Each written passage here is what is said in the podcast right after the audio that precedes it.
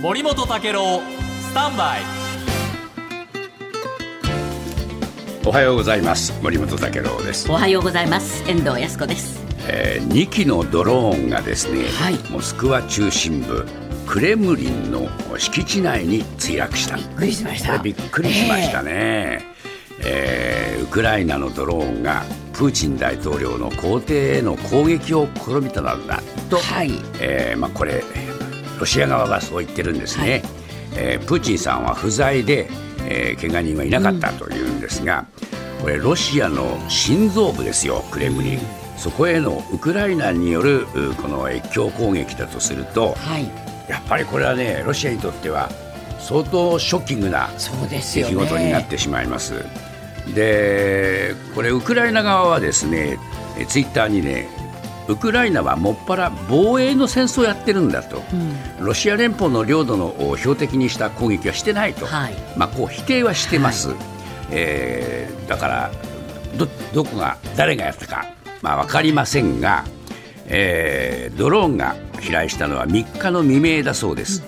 で軍とお特殊部隊が電波などを使って壊したと、これ、まあ、報じているんですが、はい。これ朝日新聞の報道ですところが読売新聞読みますとね、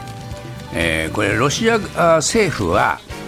えー無人機2機はロシアの軍が無力化して墜落したあー無人機の破片を敷地内に飛び散らせた、こういうふうに言ってるというんですね。はい。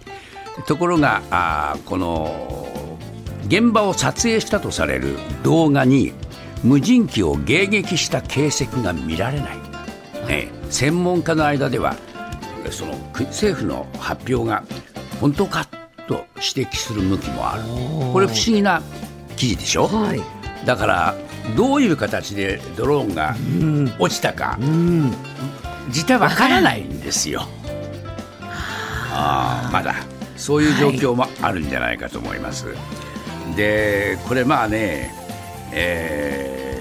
外国からの来賓もある。5月9日の戦勝記念日のパレード、これの前にこういうことをやったんだ、テロ行為だというふうにウクライナ側を、えーまあ、こう批判しているわけですけれども、えー逆にですね、こんなことされたんだったら報復するぞと。そう。まあ、こういう機運が高まってきているというんですね、ですから、このモスクワの中心部への攻撃を許したということで、国民や強硬派から不満が高まる可能性がある、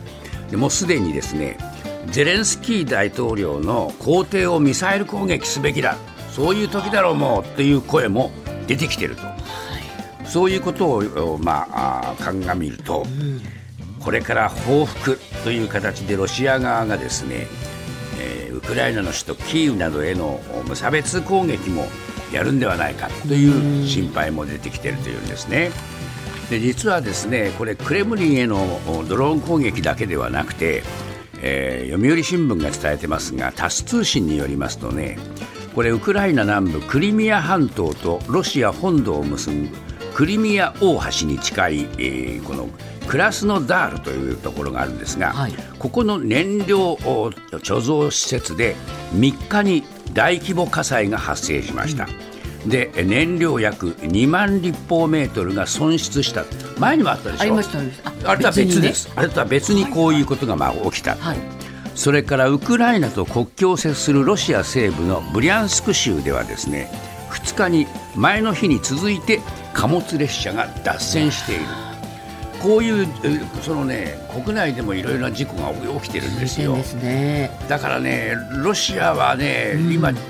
あのウクライナに攻撃仕掛けてますよね、はい。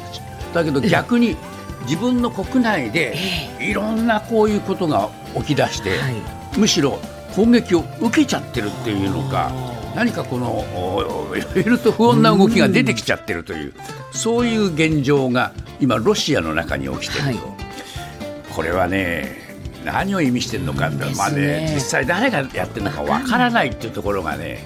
不思議なんですが、